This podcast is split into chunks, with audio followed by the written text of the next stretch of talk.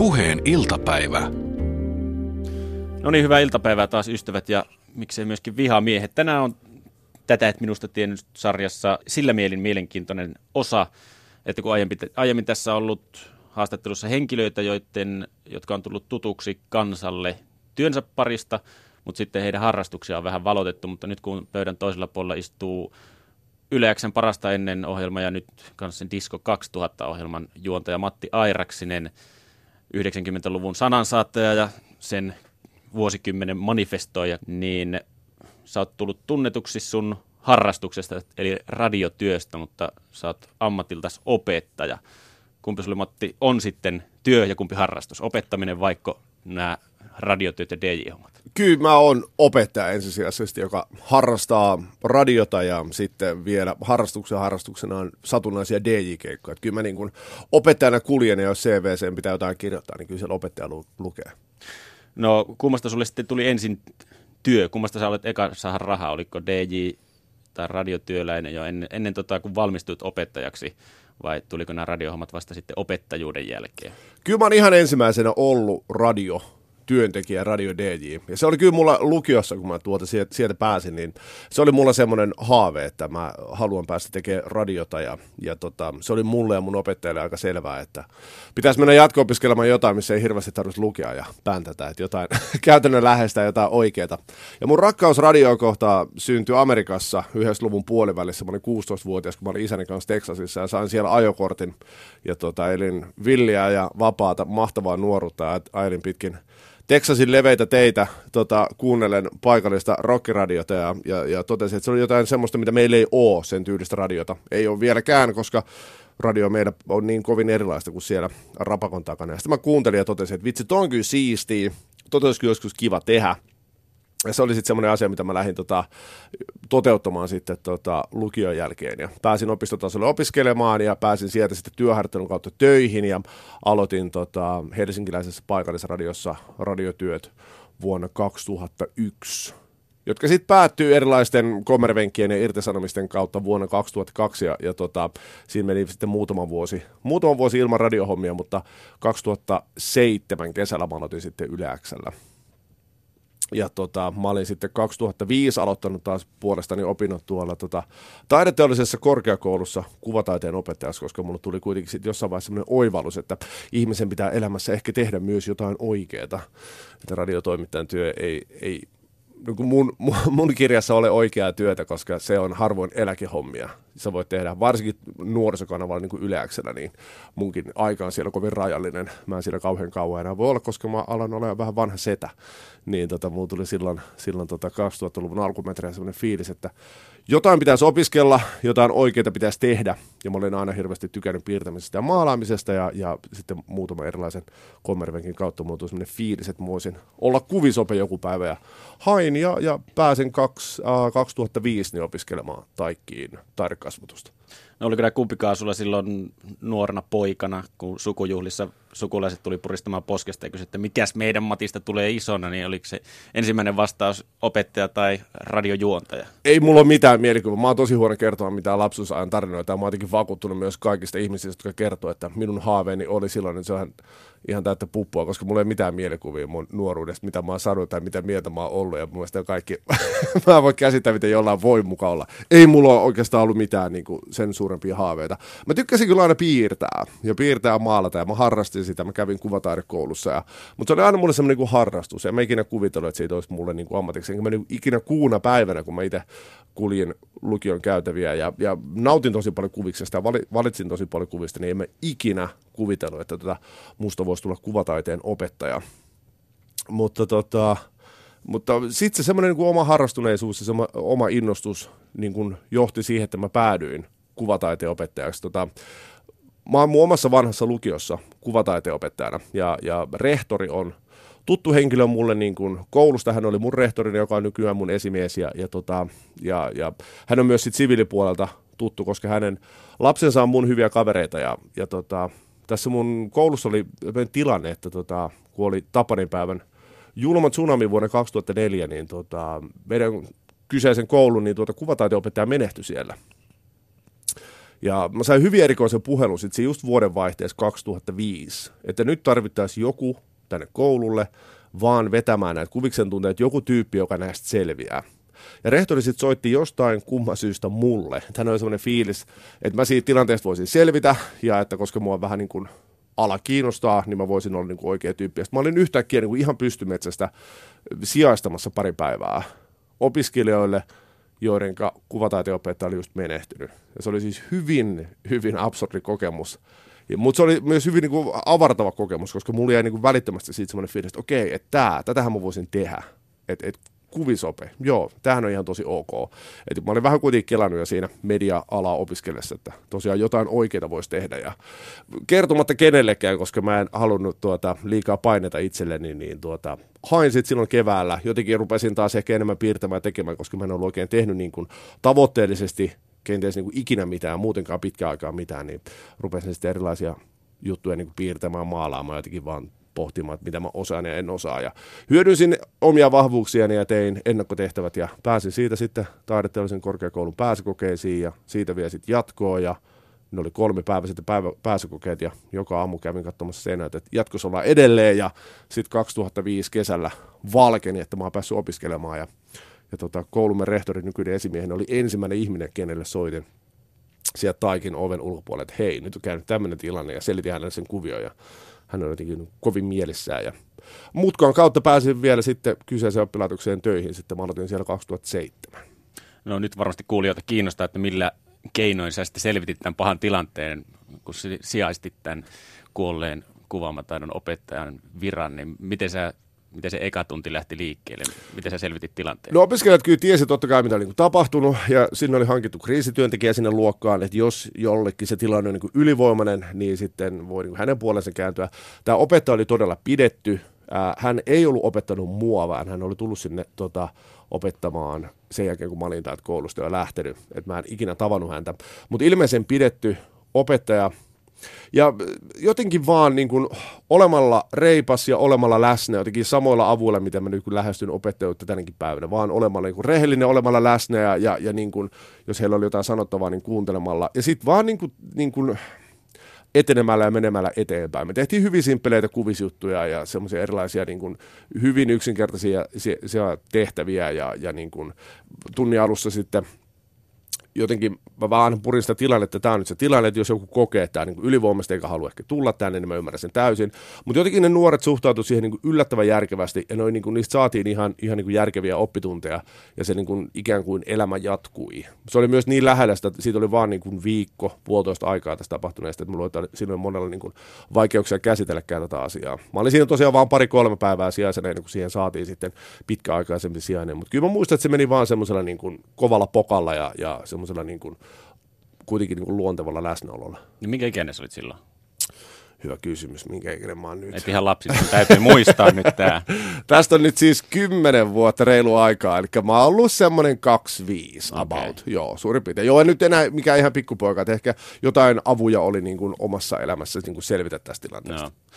No. no sä oot varmaan jättänyt sitten aika hyvän jäljen itsestäsi tavallaan sille rehtorille, vaikkakin sanot, että tunnet ihan siviili minäsi kautta hänet koska omassa mielessäni, jos pitäisi nyt tuommoinen skenaario tuonne Raahen peräkylille, niin pitäisi miettiä, niin varmaan sillä rehtorilla olisi ihan sama, minkälainen CV mulla on, niin silloin listassa on Jere Pehkonen ihan viimeisenä, kelle soittaa sijaistaan yhtään mitään ainetta. Joo, itse asiassa tämä on ihan, ihan hyvä pointti. Ehkä nyt tämän, niin kuin, tämän niin kuin juttutuokion jotenkin inspiroimana. Mä en ole ehkä ikinä kysynyt sitä kysymystä, että miksi hän soitti mulle. Mä, mä, mä luulen, että mä en ole ikinä niin kuin esittänyt sitä. Mä oon niin tavallaan pohtinut, ehkä välttämättä en mä tarviiko musta tietääkään, mutta, mutta se on tavallaan mua, mua aina kiinnostanut, mutta sitten mä en ole ikinä lähtenyt penkomaan sitä, että miksi minulle soitettiin. Ehkä se on parempi, että kysykään, niin, se voi olla. varjoon niin, ja, niin. ja ehkä sullekin sitten parempi mieli niin, tästä. Niin, sekin voi olla, mutta, mutta kaikki niin kuin kääntyi, kääntyi sitten niin kuin parempaa päin ja, ja totta kai niin kuin toisen kuolema niin kuin ihan hirvittävän kamala asia, mutta sillä oli myös niin kuin, niin kuin ihan valtava merkitys myös mun elämässä. Yle Puhe.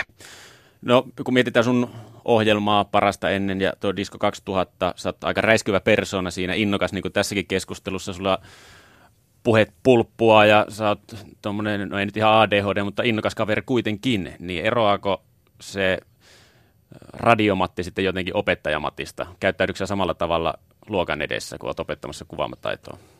Jotenkin mulle on aina tärkeää, että mä allekirjoitan sen, mitä mä teen, ja allekirjoitan sen, kuka mä oon. Ja varsinkin tuommoista opettajuutta voi muista lähestyä niin kuin parillakin eli eri tavalla, mutta jotenkin tärkeää opettajuudessa on lunastaa se opiskelijoiden luottamus. Ja, ja sen kun saavuttaa, tai saavuttaa sen luottamuksen, että opiskelijat kokee, että joo, toi osaa se asiansa ja, ja, ja on ikään kuin auktoriteetti, niin sitten heidän kanssaan voi olla joko niin kuin semmoisen niin kuin asiallisen tiukka, ja, ja perustaa sen niin kuin auktoriteetin ja läsnäolon semmoiseen niin tiukkaan kuriin ja semmoiseen, niin kuin, semmoiseen niin kuin tiukkaan tekemiseen, mitä opiskelijat arvostaa hirveästi. Jotenkin omastakin nuoruudesta muista, että mitä, se, mitä tiukempi opettaja, mitä vaativampi se oli, niin jälkikäteen varsinkin niistä parempi opettajahan se oli. Tai sitten sitä voi lähestyä hirveän persoonavetoisesti niin kuin mä teen. Mä laitan aika paljon itseni likoon omien esimerkkieni kautta ja siitä vaan, että miten mä niin kuin niitä tunteja vedän ja, ja, ja otan heitä huomioon ja, ja osoitan niin kuin omalla persoonallani sen, että mä oon hirveän kiinnostunut heistä ja heidän hyvinvoinnistaan ja kaikesta heidän tekemisestä, niin kuin mä oonkin, koska se on iso osa sitä mun työtä kaikin puolin. Ei vaan niin kuin opettaa heille jotain niin kuin visuaalisesta kulttuurista, mutta myös olla kiinnostuneita ja, ja edesauttaa heidän elämäänsä ja, ja vastata heidän murheisiinsa. Mä oon ryhmän ohjaaja, mulla on oma ryhmäni, varsinkin niin kuin heidän asioiden edistäminen, niin, niin mä haluan allekirjoittaa itseni opettajana ja haluan allekirjoittaa itseni radiotoimittajana. Mä lähestyn kumpaankin aika niin kuin samalla tavalla, aika silleen, niin kuin, re, silleen niin kuin reippaalla otteella ja, ja, ja niin kuin, haluan olla helposti lähestyttävä ja haluan, että jos, jos opiskelijalla on jotain murheita tai sanottavaa, että he, he kokee, että mä oon sellainen ihminen, kenelle niin kuin näistä asioista voi vapautuneesti puhua.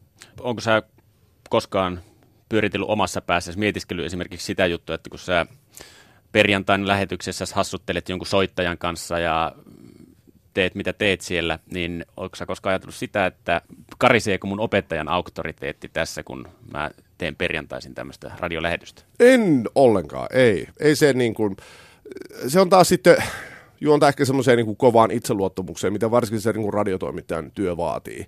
Niin mulla on niin kuin kova itseluottamus mun omiin kykyihin ja omiin taitoihin, ja se opettajuuskin vaatii. Ja niissä on hirveän paljon samoja asioita. Kumpikin on vähän semmoinen niin kuin performanssi.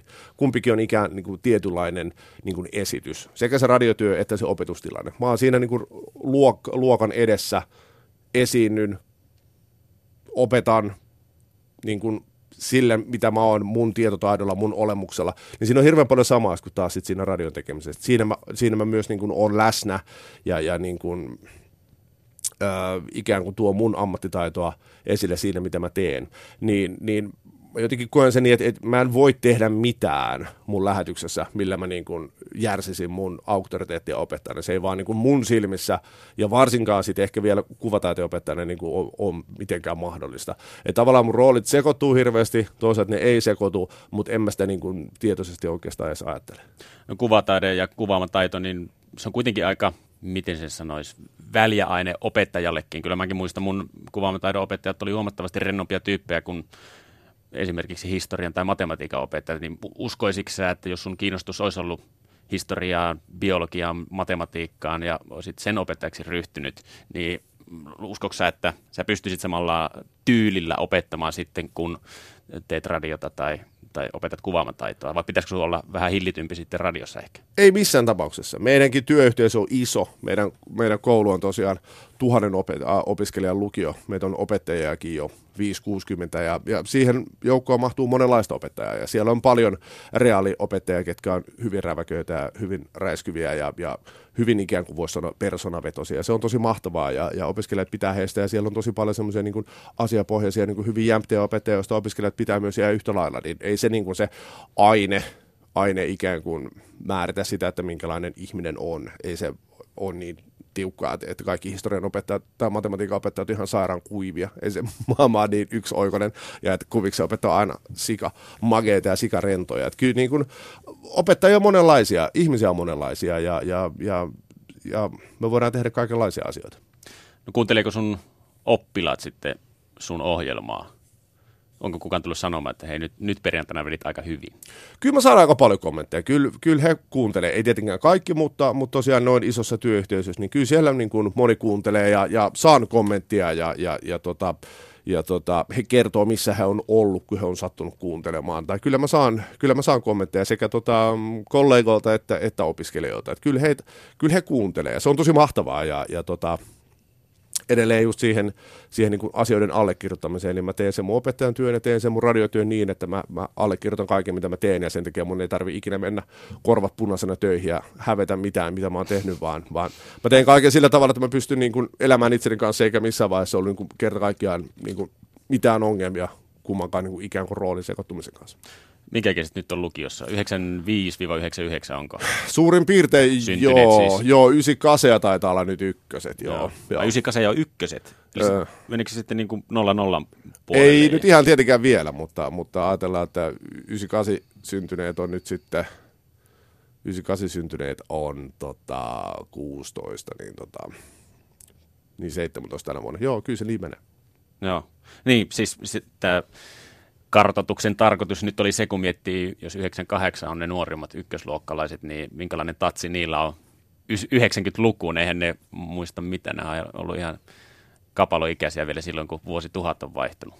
Niin mä oon 20 vuotta aikaisemmin syntynyt kuin he, eli 78, ja mä olin siis todella 70-lukupäissäni koko 90-luvun itse, ja kuuntelin niin todella voimakkaasti.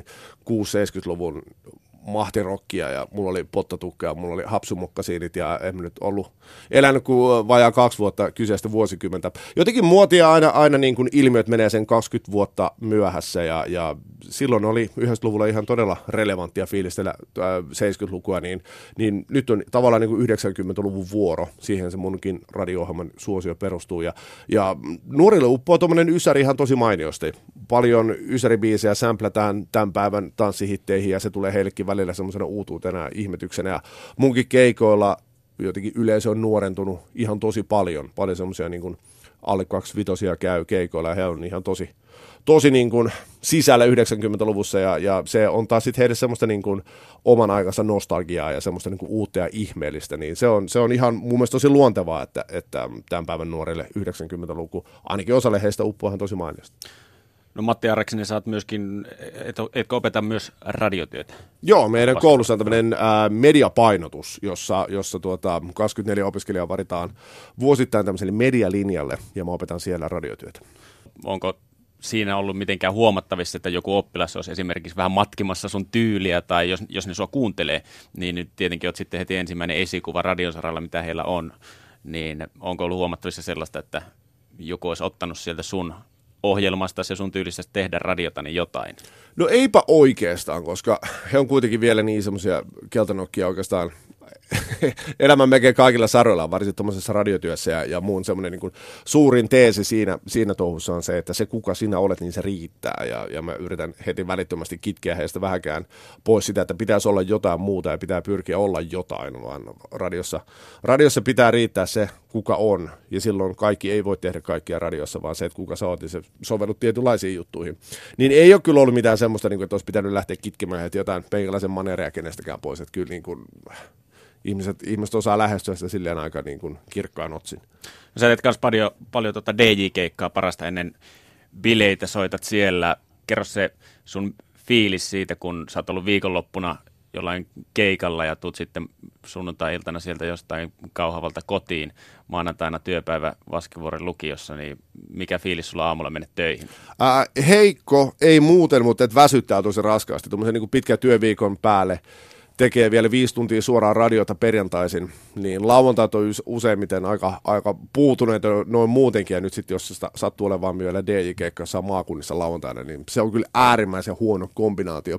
Niitä on onneksi nyt tässä keväällä aika vähänlaisesti, just tästä syystä, koska tota, ihminen ei voi liikaa töitä tehdä. A, itsensä vuoksi ja B, kiitos verottajan, koska tuota, valtiovalta napsii omansa kyllä niin tehokkaasti, että tota, myöskään työnteossa ei ole mitään järkeä. Mä to, varmaan tekisin niitä DI-keikkoja enemmän, mutta se siis kerta kaikkiaan noin niin fysiologisesti ja taloudellisesti ei ole mahdollista. No joko nyt tulevissa eduskuntavaaleissa edesauttaa sitä, että sun, sä olisit mahdollisuus sulla tehdä enemmän DJ-keikkaa noin niin kuin äänestämällä? Äh, sen mä oon huomannut, että, että, että jotenkin t- tällä kierroksella mua ottaa todella vihas koko, koko tuota vaali. Kaikki puhuvat päät ja tyhjät lupaukset, niin, tuota, äh, niin tavallaan, tavallaan mun pitäisi valita ehdokkaani sen mukaan, joka lähtee keventämään verotusta, mutta silloin kaikki ehdokkaat käy mulle, koska kaikki lupaa samaa, niin ehkä tää, mä en tee tästä mulle itselleni vaaliteemaa. Niin, mutta siis tämä paluu töihin maanantai-aamuna, niin sitä mietiskelin vaan, että onko sulla semmoinen fiilis, että nyt kun pistät auton käyntiin tai mille tahansa meetkin töihin, niin että nyt kääritään hihat ja palataan niin sanotusti oikeisiin töihin. Onko se sellainen fiilis? No on ja ei ole. Mä nautin siitä opettajan työstä ihan, ihan tosi paljon. Mä nautin mun radiotyöstä, mä nautin mun DJ-työstä. Mä en aina edes jotenkin ajattele niitä työnä, vaan, vaan ne on niin asioita, mitä mä teen ja niistä maksetaan mulle palkkaa. Niin, niin, niin mulla on niin hyvin samanlainen suhtautuminen kaikkiin näihin kolmeen työhön ja se opettajan työ on mun päätyö ja mä tykkään siitä ihan tosi paljon, niin ei siinä niin kuin mitään semmoista niin kuin identiteettikriisiä ehdi tulla viikon lopun aikana, että nyt olen Ysäri DJ ylipappi ja sitten maanantaina olen jälleen tavallinen työntekijä. Et, et, silleen kahden luontevaa se on ollut, eikä, eikä, eikä siinä ole niin kuin, tapahtunut mulla ainakaan mielestäni omassa päässä mitään tämmöistä niin kuin, valtavaa sekoittumista siitä, että, että millä asenteella ja missä roolissa sitä nyt oikein ollaan. Yle Puhe. No, yksi asia, mitä mä mietiskelin tässä, kun tähän haastatteluun valmistaudun, niin mulle tuli ensimmäisenä mieleen kesälomalta paluu opettajahuoneeseen. Sillä yksi opettaja sanoi sulle, että mä olin lasten kanssa tuossa kesällä Visulahdessa, kun käytti toisteni kokemuksia läpi, niin sitten kun Matti Airakseni siihen sanoi, että no mä kävin siellä yhden, yhden viikonlopun Jurassic Rockissa soittamassa DJ-keikkaa ja siitä lähdin sitten jonnekin toiselle festareille ja kerrot muutenkin sun festarin täyteisestä ja DJ-keikkojen täyteisestä kesästä, niin minkälainen se vastaanotto siellä on? No se, ne mun tarinat ei, ei ollenkaan, koska ei ne mun tarinat ole yhtä tuon lavempia. Mä oon ihan tavallaan samassa veneessä kuin kaikki muut. Mä olen vanhempi myös ja, ja, ja, tota, ja, ja elän, elän niin kuin isäelämää hyvin tiukasti kotona ja, ja, ja tota, mullakin on kesällä nyt kymmenen viikon aikana, niin onko siellä nyt, ei ole edes kymmentä keikkaa, että ei nyt ole edes kerran viikossa, niitä on vähän niin kuin siellä täällä. Ja kyllä mun opettajat on, opettajakollegat on kiinnostuneita siitä, mitä mä teen, ja, ja niin kuin kerron, ja osa, tai jotenkin heitä aina naurattaa se, kun he on itse sitten vaikka jossain sukuluomassa kesällä, he näkee jossain paikkakunnalla mun keikkamainoksia, ja, ja jotenkin harmittelee. Välillä heitä on ollutkin mun keikoilla, ja, ja tota, jotenkin mun kollegat näkee ehkä sen vaan semmoisena kanssa niin kuin hauskana asiana ja hauskana kuriositeettina. Ja, ja ei siitä nyt ole niin kuin mitään semmoista, niin kuin, ainakaan mä en koe, että mulla on niin varaa eikä mitään tarvitse hirveästi niin paukutella henkseleitä, koska, koska mm, ne DJ-keikat, nekin on niin työtä. Eihän ne nyt ole niin hillitöntä gloria kuin mitä niin kuin moni, moni voisi kuvitella. Se on kuitenkin, se on kuitenkin työtä. Ja suurimmassa osaksi se on matkustamista ja odottamista. Et varsinkin tuommoinen yksittäinen pistokeikka, mitä mulla oli tuossa viime viikonloppuna Kauhovalle, niin se on ensin ovelta ovelle semmoinen 5-6 tuntia junalla ja sitten soundcheckia sitten kahden tunnin keikkaa sitten nukkumaan ja taas 5-6 tuntia junilla ja busseilla, että pääsee kotiin. Niin siinä on, siinä on semmoinen niin glamour aika kaukana. No mitä sitten tuo opettamistyö antaa sun radiotyöhön DJ-hommiin ja sitten taas vice versa? Minkälaisia oppeja saatat molemmista maailmoista toisiin? No ehkä se vaan, miten niin kuin lähestyy ihmistä, mikä on kummaskin hirveän tärkeää, että miten sä, sä lähestyt se opiskelijaa, miten sä oot läsnä sille, miten sä oot kiinnostunut sen asioista ja, ja miten sä niin kuin, oot valmis kuuntelemaan ja, ja ikään kuin osallistumaan hänen kanssaan niihin asioihin, mitkä on hänelle tärkeitä. Ja sama homma siinä mun radio-ohjelmassa. Ähm, siinä on kuitenkin se interaktio ihmisten kanssa puhelinkilpailun kautta ja sitten sosiaalisessa mediassa ja se koko läsnäolo siinä radiossa, niin sitä niin kuin ihminen arvostaa ylipäätänsä, kuka tahansa, missä tahansa tilanteessa, että joku on, toinen on läsnä. Ja, ja se on mulle, mulle hirveän keskeistä kummassakin työssä, niin siinä mielessä ne tukee toisiaan ihan tosi paljon. Ja niin kuin mä tuossa aikaisemmin sanoin, niin tavallaan kumpikin on vähän semmoinen niin kuin performanssi. Että joo, mä olen oma itseni, mutta, mutta olenko mä sittenkään ja mikä siinä on sitten semmoista niin kuin todellista ja mikä, mikä ei, niin se on, se on hyvin jännä tilanne, se, sekä se opetustilanne että se radion tekeminen. Siinä, siinä laittaa niin kuin itsensä likoon ja on omana itsenään ja, ja ennen kaikkea siellä omalla ammattitaidolla, mikä on myös sitten hetkittäin aika kuumottavaa. Että opiskelijat olettaa, että mä tiedän ja osaan ja, ja sama homma radiossa, että ne olettaa, että mä tiedän ja osaan. Niin se, se kumpikin työ vaatii niin kuin hetkittäin aika kovaa pokkaa. No onko se koskaan joutunut perumaan keikkoja tai olla ottamatta keikkoja töiden takia. Varmasti näin talvisaikaan, kun koulut on käynnissä, niin sulla riittää enemmän hommaa tuolla koulun puolella. Ja onko sä kokenut sen koskaan ongelmaksi, jos näin on käynyt? En missään tapauksessa. Ähm, nyt varsinkin kaikki keikat mulla on käytännössä viikonloppuna. Äh, suomalainen alkoholiverotus, joka on massiivinen, aiheuttaa sen, että suomalainen käy ravintolassa enää lauantaisin kello aamu yhdestä aamu kolmeen.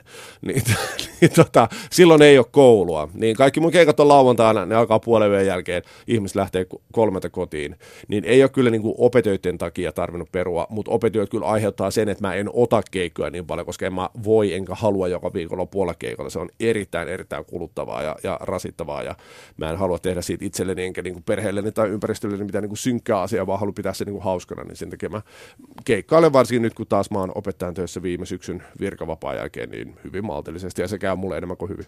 No jos molemmista hommista tarjottaisiin sama raha sellainen, että mihin sä olisit tyytyväinen, millä pystyisi elämään, niin kumman homman lopettaisit, jos toisesta siinä tapauksessa joutuisi luopumaan? DJ-hommat, radiotyö vai opettaminen? Ihan koska tahansa luopuisin kaikesta muusta paitsi opettamisesta, koska DJ-työt ja radiotyöt, ne ei ole eläkehommia. Et mä oon nyt semmoisessa tilanteessa, että mä voin olla kuvisope loppuikäni ja, ja se, on, se, se tuo ikään kuin semmoisen niin kuin tietynlaisen rauhan opettaja tässä maassa ei ole mitenkään maailman parhaiten palkattuja, mutta kyllä silläkin palkalla ihminen elää, ei se nyt ole mikään ongelma, että mitenkään niin kuin valtava alipalkattu olla.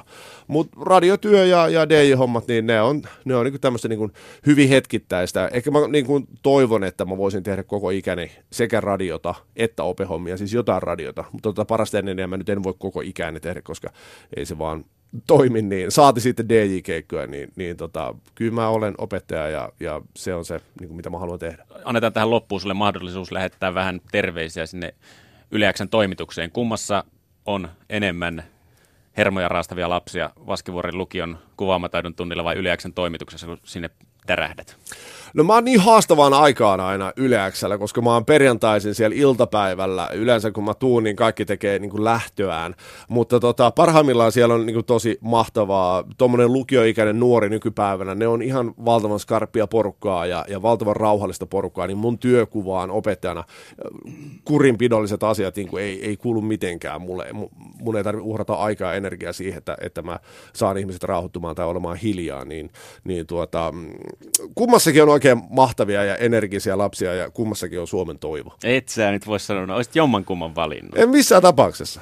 Eli sä et ole menettänyt Suomen nuorisoon toivoa, vähän niin kuin mä oon osittain menettänyt, mutta sähän näet näitä skarppeja tapauksia. Ei nimenomaan. Mun, mun kosketus on ainoastaan noin kauppakeskuksen teidit räkimässä. Ei ollenkaan. Mähän, mähän kasvatan Suomen niin kuin, valoisaa uutta sukupolvea. Lukio on kyllä tosi mahtava, ma, mahtava ympäristö ja mahtava vaihe olla nuorten kanssa tekemisissä. He on mahtavassa iässä, missä he, he niin kuin, alkaa pikkuhiljaa olla aikuisia ja pikkuhiljaa muodostaa niin kuin, omia mielipiteitä ja näkemyksiään ja olla siinä raossa sitten vaikuttamassa ja o, o, niin kuin, olla osa heidän elämään niin on, on tosi ainutlaatuista ja, ja Suomen nuorilla menee ihan mainiosti. Eikä varmaan huonompaa suuntaan me, jos olet sillä opettamassa. Kiitoksia Matti Areksen, että pääsit vieraksi. Kiitos. Ja mukavia opetuksia ja DJ-keikkoja myöskin. Puheen iltapäivä.